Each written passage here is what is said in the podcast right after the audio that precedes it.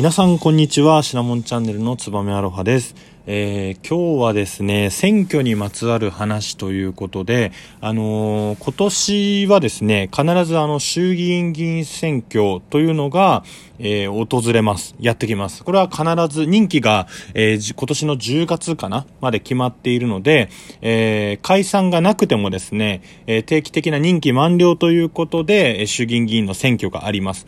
え菅総理大臣はですねそれその前までに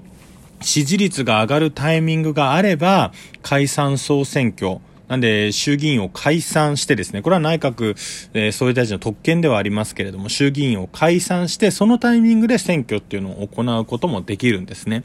ただ、現状ですね、いろいろこう、今年は何もない年ではなくてですね、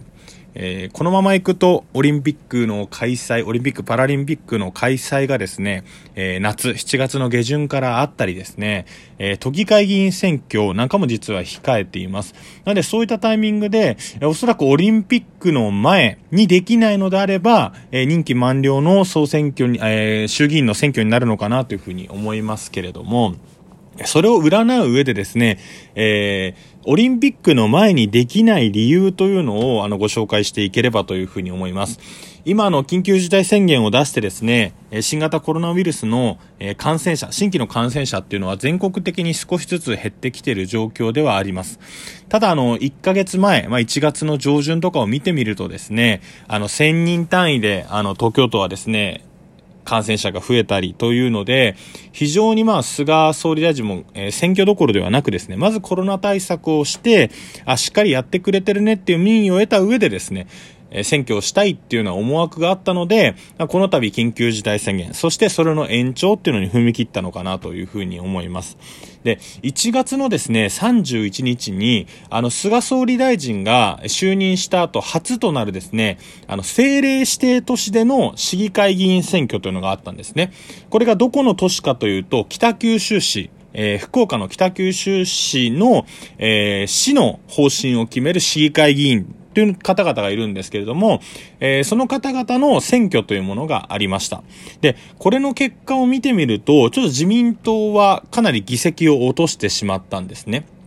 で、あの、投票率自体は、えー、まあ、40.29%でですね、えー、かなり低い投票率になってるんですけれども、今、コロナ禍ということもあって、おそらくまあ、投票に行かない人っていうのも、一定数いたのかなというふうに思います。で、ちょっとあの、話それちゃったんですけど、その自民党の、えー、何人落選したかというとですね、選挙する前までは22議席、北九州の、えー、市議会の議席というのは57すべてあります。すべてで57あります。え自民党は、えー、選挙する前までは22議席あったんですね。で、同じく22の2人の、えー、自民党の議員さんが立候補したんですけれども、6人が落選してしまったということでですね、なんで結局16人しか、まあ、議席を、えー、得ることができなかった。まあそういったこともあってですね、おそらくちょっと自民党は、あまりこのコロナ対策っていうところ、これはあの市議選なので、好きなタイミングで選挙を選ぶことができないのでですね、えー、ちょっと風当たりが強い中で選挙をしてしまったのかなというふうに思います。で、あの、公明党、これは自民党と手を組んでいる政党ですけれども、この方々は、えー、選挙前は13議席あって、選挙後も13人が当選と。で、立憲民主党は選挙前は5議席。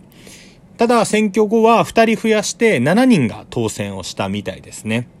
なので、ちょっとまあ自民党だけが議席を減らしてですね、それを他の方が、えー、他の政党で分け合うといったような結果が出ているのかなというふうに思います。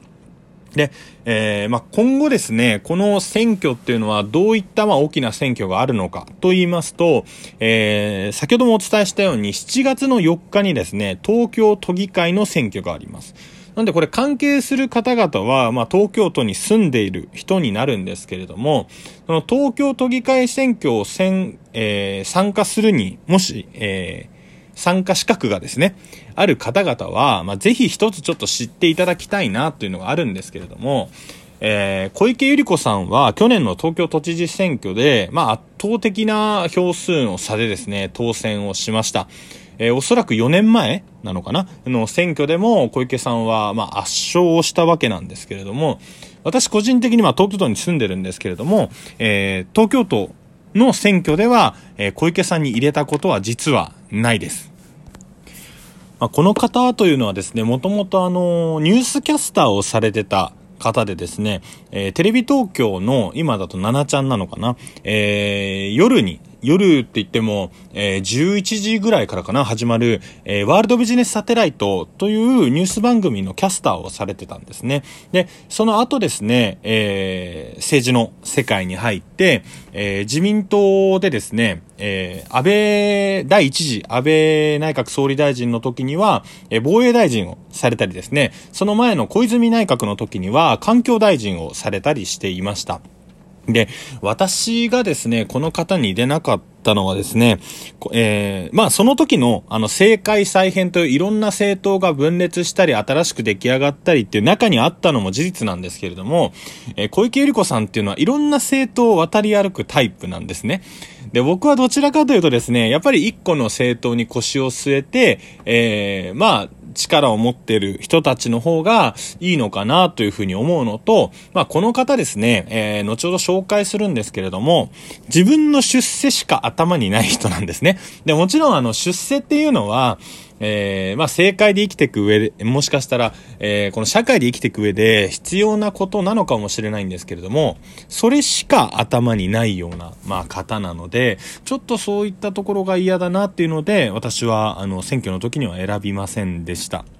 で、あの、実際にまあそういったたところがですね、選ばなくてよかったなというか、まあ私は入れてないんですけど、結果的に当選してしまってるので、えー、自分は入れなくてよかったなというふうに思ったエピソードというのがですね、えー、まあ緊急事態宣言を発出するにあたってですね、きっかけとなったの皆さん覚えてますかね、えー、今年の1月の2日にですね、え小池都知事は、え神奈川県と千葉県と埼玉県の知事を引き連れてですね、え西村経済済再生再生担当大臣に、えー、緊急事態宣言の発出というのをお願いをしに行きました。で、その6日後、えー、8日にですね、政府は、まあ、ここを対象とした緊急事態宣言の発出を決めました。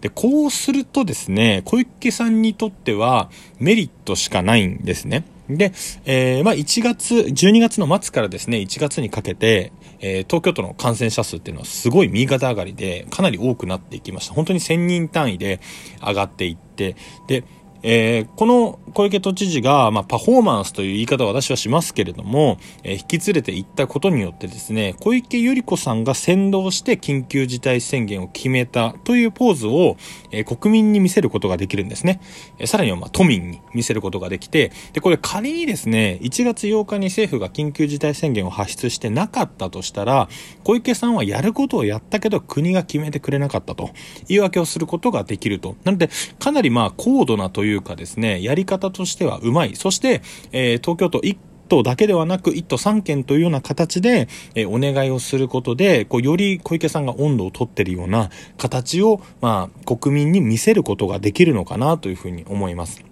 で、こうなったのはですね、少なくとも国のせいでは僕はないと思ってます。まあ、というのも、えー、12月にですね、えー、感染者数が増えてきた時に、国は東京都に対して、えー、午後8時まで、まあ、飲食店の営業を、えー、短くしてくださいというような形でお願いをしていたんですね。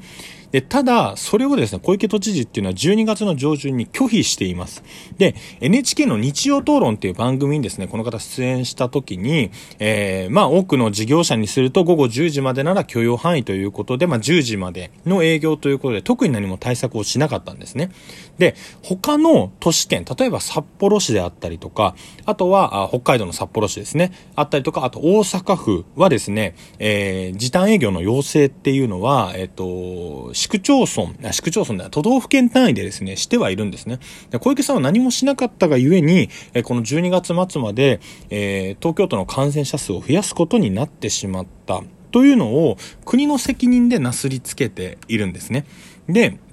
まあ、あの、それに対してはですね、やはり都だけでは、えー、時短要請の例えば保証のお金とかを払うことができないっていうのがあるかもしれないんですけれども、まあ、そういったパフォーマンスが小池さんは非常にうまいということで、まあ、あの、なかなかこう普段ですね、政治に関心がない方は、小池さんよくやってるなというふうに思わせてしまう力はあるのかなというふうに思います。で、この方はですね、結果的には東京都の都政なんか全く興味がなくてですね、最終的にはオリンピックをやる時の東京都知事であって、次はやはりあのもう一回国の国政に戻ってですね、えー、例えばもう一回何かのあの役職、えー、経済産業担当大臣とかですね、そういったのに入る。そして、最終的にはまあ女性初の総理大臣なんかを狙っているのかなというふうに思います。ただ本当にパフォーマンスが上手くて実務的には何もしてないっていうのはですね、僕としては非常に危険なのかなというふうに思ってていて、えー、最終的にはそれの野望に東京都が、えー、踏み台として使われてしまうのではないかというところをあの非常に危惧しているので、今回はちょっと選挙と絡めてですね、えー、東京都の動きなんかもご紹介をさせていただきました。ありがとうございました。